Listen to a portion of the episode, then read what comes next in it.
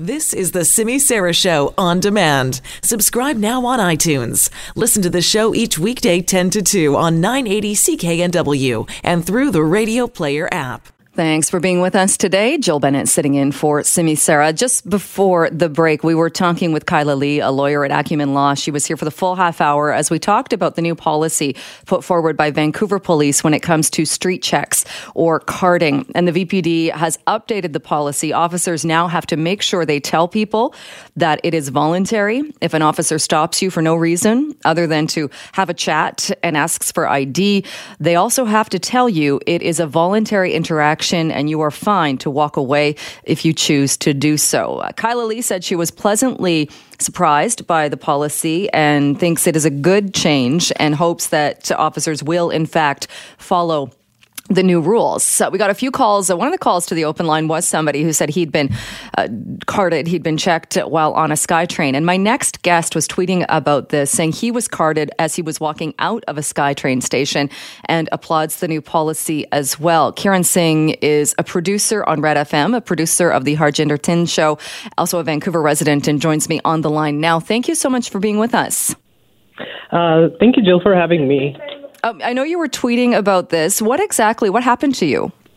Uh, it was actually past summer, and uh, it was uh, during the day, and I was walking out the uh, city center SkyTrain station. Uh, I live in Vancouver. I work in Surrey, and I am uh, I'm just walking out, and this uh, police officer he um, asked me to come over as he's standing outside the SkyTrain station. I walked to him, and I'm confused. Why is he stopping me? You know, does he have to ask me a question or does he like my shirt? No, he's asking me for my ID.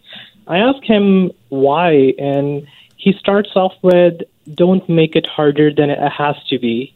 And I am scared, I am intimidated, and I'm not quite sure what is happening. And but I decline to show my ID because I haven't done anything wrong, I haven't done any crime. And I ask him, okay, why are you asking me for my ID? He doesn't say anything but keeps on saying don't make it harder than it has to be. And as a person of color you hear all these stories about police detaining all people of color for no reason and it scares you and it did scare me. But since i work for um, a media outlet and i knew my rights i simply declined. I was scared but i declined. And after a few minutes uh, i asked him out of nowhere because you know, your conscious brain isn't really working at the time. I ask him, uh, "Am I detained?" He doesn't say anything, and I just walk away, and that that scared me to my core, and it made me think. I knew my rights as, as a citizen, but if somebody didn't know their rights, they they would be scared. And uh, there's this term being used, psychologically detained. And I can tell you, I was that. I was in that state of mind, but I was wise enough to walk away from that situation. And when you walked away, did he say anything? No, he didn't. I asked him, Am I detained? Why do you need my ID? He didn't say anything, but kept on saying, Don't make it harder than it has to be. Uh, which is bizarre that, that, he repeated that a couple of times. And so when mm-hmm. you asked him, specifically asked him, why, am I, why are you asking me for my ID? That was all he said. Mm-hmm. Yeah, he didn't say anything. He didn't give me any reasons, none at all. Hmm. And were there any other people? That was it just one officer by himself? Uh, it was just the officer by himself, and I wish I had stood after he had done this to me to see if he's doing this to anybody else. But I was just so scared that I want, simply wanted to escape the situation. Uh, did you manage? Did you take down his his um, badge number or anything identifying of him? I didn't uh, because in the moment you're just so scared and t- intimidated. You're not really thinking straight because you know um, in your in the back of your head you're listening uh, you're recalling all the stories about people of color and police. So um, yeah. Uh, yeah, and and I would think uh, that unless somebody has gone through what you went through, you really wouldn't know what what it's like. Exactly, and um, then I um, chatted with Harjinder Thind, who's my uh, talk show host, and we ended up doing a talk show about it. And, and people recalled all their instances that they had been detained or, or uh, you know, just out of nowhere.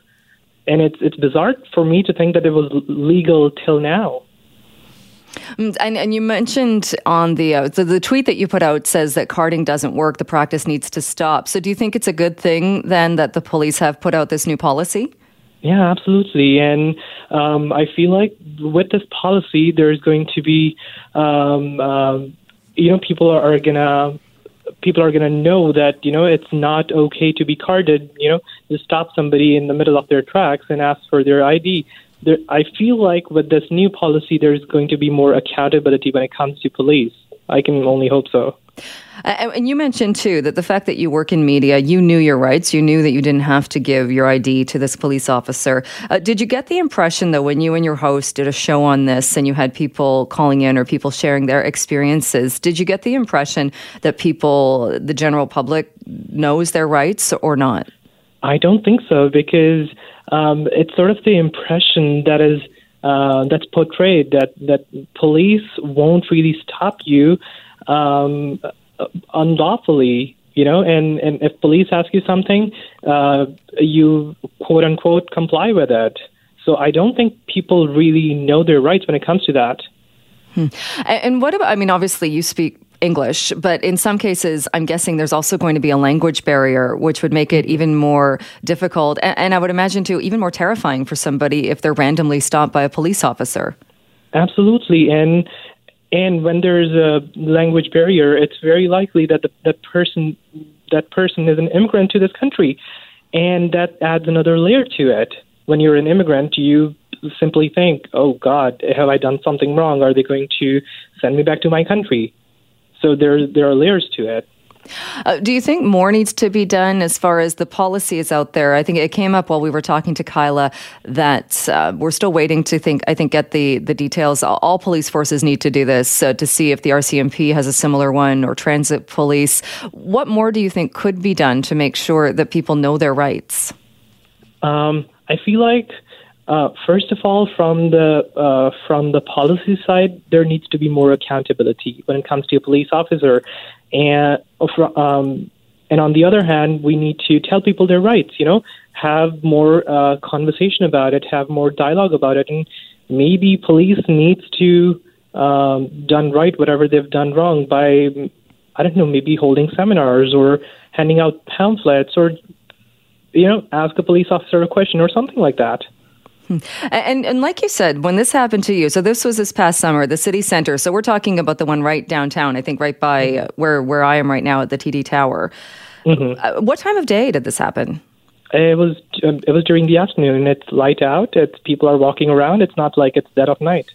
Uh, right, which I think is also people would find quite frightening in that not that it would justify it, but again, and we talked about this with Kyla, had there perhaps been a call come in with a description mm-hmm. or uh, there was something and you were the only person on the street, you were the only person getting off the train and there had been a robbery or something, you would think if there had been any of these other circumstances, you might see this. But to randomly exactly. pull someone aside in the afternoon, uh, it just does, it, it does seem absolutely wrong.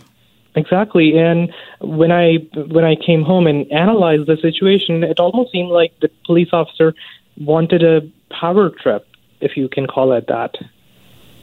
Yeah, because yeah, what was the the police officer's kind of? I mean, obviously asking for your ID. What was his demeanor? It was it was almost like a bully. Hmm. That you do this, or um, ready to face the consequences, in which he didn't tell me what the consequences would be.